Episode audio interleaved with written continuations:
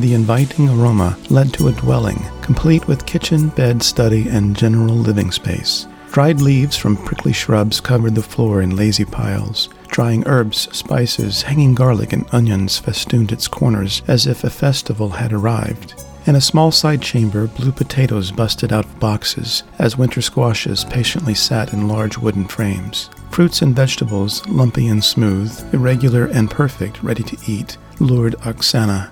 A compelling starfruit made its way into her hands. In the kitchen, a natural shelf served as the heart of the whole. Carved out of the rock, a basin spattered in dried mud rested in its far corner, with an ingenious sewer underneath that drained into a wooden bucket. A rustic bed, handmade, large, and comfortable, filled the last room. Above the snug bed was an oil lamp which glowed. Like a moth to a flame, she followed the light, sat on the bed, and scrutinized the thrift and industry displayed in the hovel. Much of the items on the walls and shelves were weathered from use and time, including a woven chair and lampstand manufactured from assorted bent tree limbs. The colors mirrored nature's palette of muted browns and ashen grays. To her astonishment, she found a cache of books and paper, small boxes of pens, ink, and rulers, and a faux study signifying its occupant was literate. Thus, the textures, staging, and hefty furnishings of the hut, from utensils and gizmos to thingajigs, worked a meticulous simpleness. As she sat to enjoy a chair, she noticed opposite her an unusual bend in the wall where two more corridors led out. With the other entrances, she guessed, one may arrive by any means. Indeed, having seen Randal's backpack, his beast, the footprints, and three passageways, Oksana thought aloud, Whoever occupies these rooms is tied to Randal's fate. Until I know more, I can't risk being seen. She moved to the pantry corner, which offered the stowaway strategic cover and a chance to observe the three entrances. Her berth, furnished with fruits, provided such a pleasing bouquet, Oksana fell asleep after a few mouthfuls of raw potato. Thus, she failed to notice the faraway footsteps. When the commotion neared, she awoke with a start. As she peered into the open room, the three hollow passages resonated. Spirits? she thought when she saw no one. As she crouched into the gloomy recess to avoid discovery, her dagger loose in her hand, two figures stepped into the room's pale lantern light. Shadows obscured their faces. The first was tall but slightly bent, the second was solid. A place fit for a king? A hermit king? the latter taunted. Out of her hole the girl straightened. At first the sight caught both off guard until Oksana shouted, Randal! Oksana Sommerlund the Red of the wetlands of northeastern Fair greeted her long sought kin, Randal of the Lee. His cousin, loved more than his own sister, and the last person he expected to see, suddenly appeared before him. Oksana, he breathlessly called with excitement. Oksana, he repeated. A smile grander than the sunrise spread across his face. In two giant strides, Randal held her in his arms.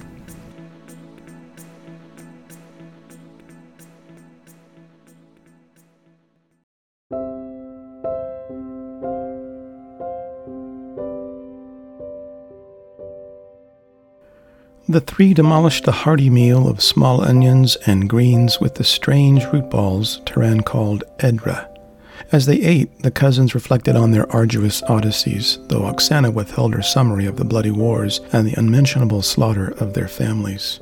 As the meal wound down, Harpedros retired to his bed, but the pair remained at the table to enjoy their gossip.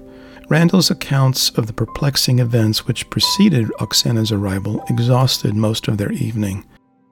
Oksana rejoiced that Randal was safe, but worried over his burns.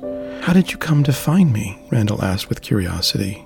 Your post, she returned. Your post described your soon to be taken journey, which compelled me to find you. Your report buoyed my mood and validated my decision. Safe with Randal, Oksana would not yet spoil their festivity. When the time was right, she would break her horrible tidings. Resting on his bed, Turan perked up when Randal recollected his awkward meeting with the hermit. Eavesdropping, Turan listened intently to Randal's synopsis regarding the remarkable statue and the incomprehensible sphere, the orb of light, as Turan had called it. At the mention of his name, Turan rejoined the pair to supplement their conversation with his prerequisite, that is, the tale of the Capra. Finally, he spoke about the orb.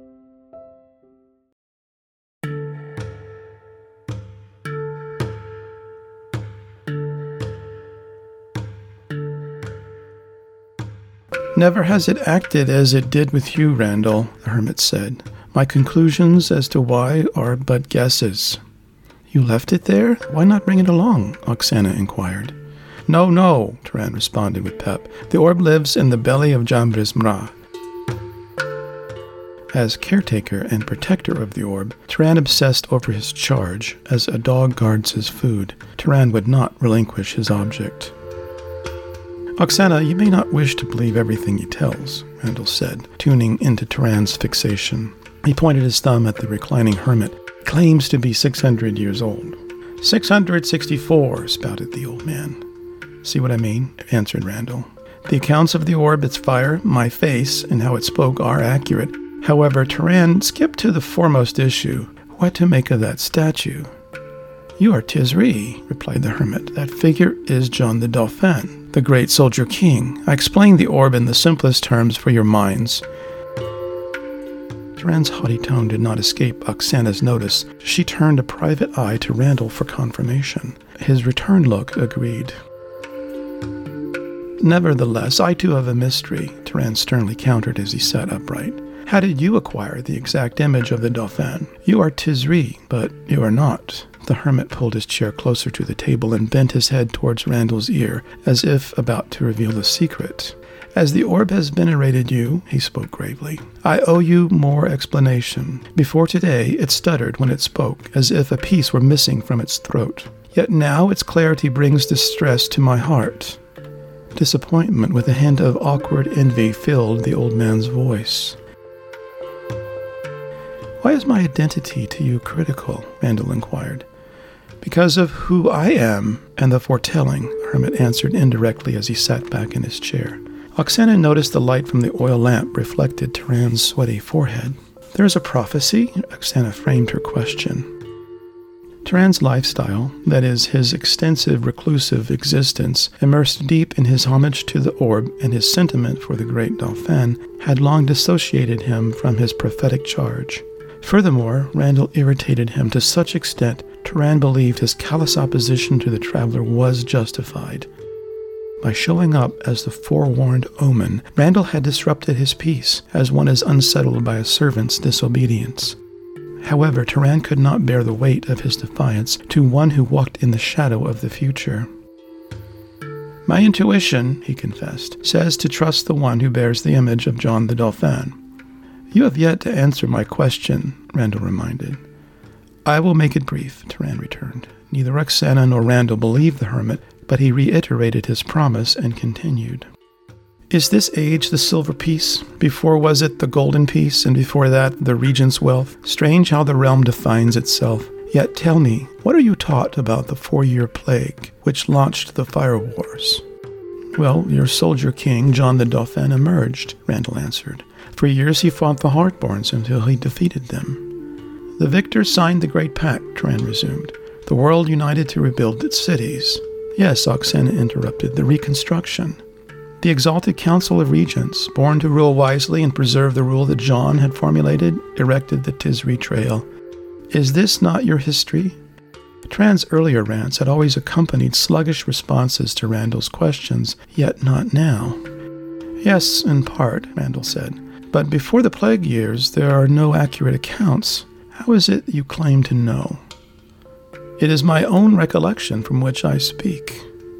The cousins were silent in their consternation. Both shook their heads in disbelief, for no one could live so long. You have been generous, Randal spoke up, with your food and your lodging. Certainly, your oldish tales are imaginative, but to credit you as an eyewitness would place all you've said in jeopardy. I realize this, Turan explained, but let me bend your ear one last time. The Capra has returned. Turan softened his voice once more. Several decades ago, at an uncertain point, the Banes held the first of the two nights. Since then, the Capra returns every five years, much like a comet revisits its home. Before the sun can fruitfully rise, dawn disappears into another night, and the Capra materializes. Its corruption pervades the sky with an emptiness. Indeed, night returns beneath the Capra's raven shadow. Neither Randal nor Oksana believed him, which made Turan dilate with rage. You, yourself, he defended his truth, have seen the orb of light, and you do not doubt its life? Yes, Randal answered. I have seen and felt it burn me, and it has spoken as if alive, as you say. My kind are not like yours, Randal, continued the recluse. Sanji Shibero, the great elder Colossi, died with the rest of the folk, yet one Colossi survived, just one. As you are Tisri, Randal, I am what is left of the once noble Copper Colossi. You realize, Randal said, your tales grow only more inventive Turan protested. Traveling through the jam door, the Tisrians found my mother, who then carried me in her womb. She was lost and despondent in her flight from the Capra's desecration. Their kindness was extraordinary, and the village at Jambismara became my father's and mother's when she died during my birth. When the last Tisrian abandoned Jambismara, I stayed to safeguard the orb. I carved the figure of John in that cavern. The hermit ceased spouting his questionable history and tottered to his bed. It is I who bear the transgression of my people, he murmured his confession as his head hit the pillow. Melancholy from his exacting declaration swept over Turan, so engrossed in his own introspection. The cousins did not know what to say. May Oksana visit the orb? Randal asked to change the mood and leave the hermit to himself. Yes, he grunted. The orb has favored you, the sullen caretaker grumbled.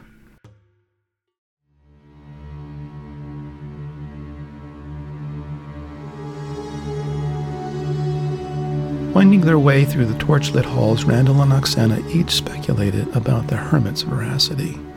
I completely doubt him, Randal summarized. I have yet to receive his answer on how to survive in the Bohm. However, Oksana was unsure. The matter seems complex. A guess will merely fall short. At Path's End, they spoke no more of their reservations. The mammoth room had swallowed the freezing night air, and Randal attempted to close the door Turan had opened. Randal motioned upward and said, I've no clue how the hermit unsealed this shaft. Perhaps there's a great door atop the pit, which he manipulated elsewhere, she surmised, playing the detective. Randal pointed to the statue behind them, and Oksana's face went blank with the similarities.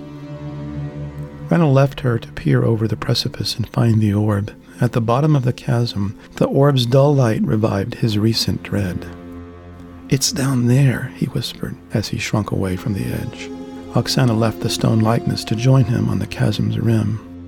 There, he repeated in another whisper and pointed. Oksana watchfully sized up the object. It's faint, like a faraway star. Oksana returned with her back to the hole. I suppose it would be difficult to get down there. The notion of hiking down the trail's spiral lane made Randal shudder. He did not immediately respond. Is it a coincidental semblance? he asked as they both returned to the monument. You know, Randal, I haven't yet told you. Oksana interrupted his reverie. Yes, what is it? He waited. She did not speak. What have you not told me? he cried. Oksana sat down at the foot of the likeness and measured her courage. She drew two deep breaths to quiet the anxiety in her heart. There is a great and terrible war in the land, she declared with her head low she was about to decant the demon. Our families are dead. Without thinking, Randal reached into his empty pocket and fingered for his missing stash of McLeish's best.